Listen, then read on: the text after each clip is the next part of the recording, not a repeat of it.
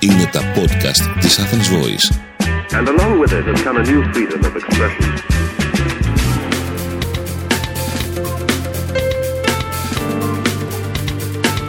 marketingconsultant.gr Μάρκετινγκ για μικρές ή μεσαίες επιχειρήσεις και ελεύθερους επαγγελματίες.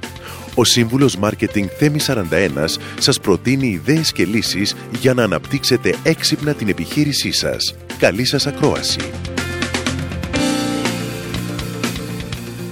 Γεια χαρά σε όλους.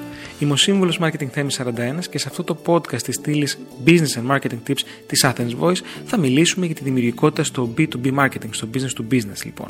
Στα πολλά χρόνια που εξυπηρετώ την αγορά και τους ανθρώπους της, έχω καταλήξει σε συγκεκριμένα συμπεράσματα και νόμους που αφορούν τη δημιουργικότητα στην επικοινωνία των πελατών. Πρώτος νόμος. Όσο πιο μικρή είναι η επιχείρηση, τόσο πιο μεγάλη και η προθυμία της να προχωρήσει σε κάτι δημιουργικό και επαναστατικό. Μην περιμένετε λοιπόν να κάνει κάτι αντίστοιχο σαν την παλαιότερη καμπάνια του Βασιλόπουλου, όπου ο μπαμπάς δινόταν μπαλαρίνα για την κόρη του. Δεύτερος νόμος. Το 80% των δημιουργικών καμπανιών γίνεται από το 20% των πελατών. Ναι, η αρχή του παρέτω σαφώς και έχει εφαρμογή και εδώ.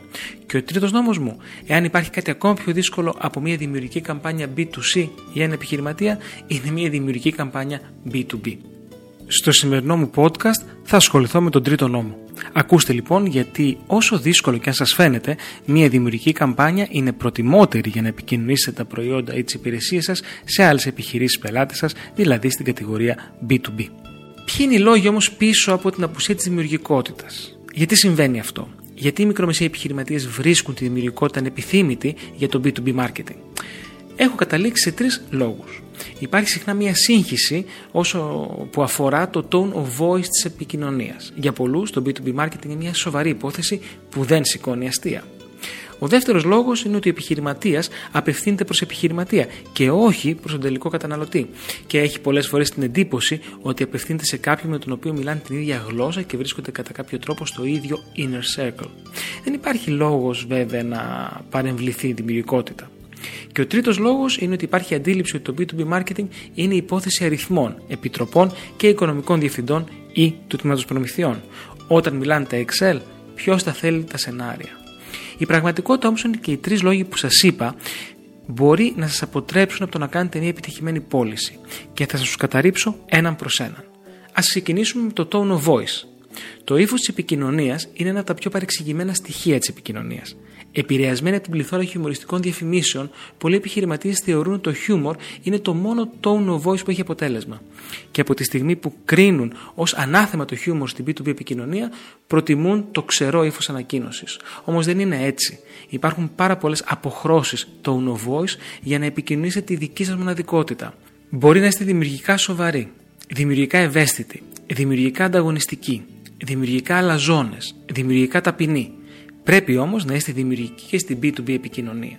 Όσον αφορά τον επιχειρηματία προς επιχειρηματία τώρα, το δεύτερο λόγο που σας είπα, πολλές φορές σαν επιχειρηματίας μπορεί να είστε σε ένα τραπέζι, σε ένα meeting με ένα συνεργάτη και να νιώθετε ότι καταλαβαίνόσαστε και πιθανόν να έχετε απόλυτο δίκιο. Όμως δεν υπάρχει λόγος να παρεκτείνετε αναλογικά, ε, extrapolate δηλαδή, τη μεμονωμένη εμπειρία σε ένα αξίωμα ή ε, νόμο. Για κάθε ένα επιχειρηματία με τον οποίο νιώθετε ότι καταλαβαίνόσαστε και ως εκ τούτου δεν υπάρχει ανάγκη για να μπει δημιουργικότητα στην προσέγγιση σας προς αυτόν, υπάρχουν άλλοι 10 με τους οποίους δεν καταλαβαίνεστε. Σε αυτή την περίπτωση, η δημιουργικότητα μπορεί να γίνει το όπλο σας. Και ο τρίτος λόγος που έχει να κάνει με τους αριθμούς, οι άνθρωποι δεν είναι αριθμοί. Έχετε υπόψη σας ότι δεν είναι ούτε αριθμοί ούτε ρομπότ. Ναι, ένας οικονομικός διευθυντής, μια επιτροπή θα κοιτάξει το EBITDA σας και τις εκπτώσεις που προσφέρετε ε, και τους όρους διακανονισμού και όλα τα Excel που υπάρχουν. Όμως πάντα να θυμάστε ότι η δημιουργικότητα, ακόμη και αν σε αυτές τις περιπτώσεις μπορεί να λειτουργήσει ως πολιορκητικός κρυό και να προλιάνει το έδαφος, όλοι θα σας θυμούνται ευχάριστα αν είστε αυτός που στείλατε τη δημιουργική καμπάνια με τον Μπαμπαμπαλαρίνα. Έχοντας πει τα παραπάνω, θα σας αποκαλύψω κλείνοντας και τον τέταρτο νόμο μου δημιουργικότητα B2C συν δημιουργικότητα B2B ίσον επιτυχία. Είμαι ο σύμβουλος Marketing Θέμης 41 και μέχρι το επόμενο Business and Marketing Tips podcast ή στο επανειδήν. Μόλις ακούσατε τις ιδέες και τις λύσεις που προτείνει ο Σύμβουλος Marketing Θέμης 41 για την έξυπνη ανάπτυξη της επιχείρησής σας. Ραντεβού με νέες προτάσεις την άλλη εβδομάδα marketingconsultant.gr Μάρκετινγκ για μικρές ή μεσαίες επιχειρήσεις και ελεύθερους επαγγελματίες. Το podcast αυτό δεν περιέχει συγκεκριμένες συμβουλές για επενδύσεις ή σίγουρο κέρδος. Σκοπός του podcast είναι η γνωριμία των ακροατών με τις βασικές αρχές marketing και επιχειρηματικότητας μιας μικρής επιχείρησης. Κάθε επιχείρηση είναι διαφορετική και χρειάζεται εξατομικευμένη προσέγγιση γι' αυτό και ενδείκνεται η συμβουλή ειδικών. Ήταν ένα podcast από την Athens Voice.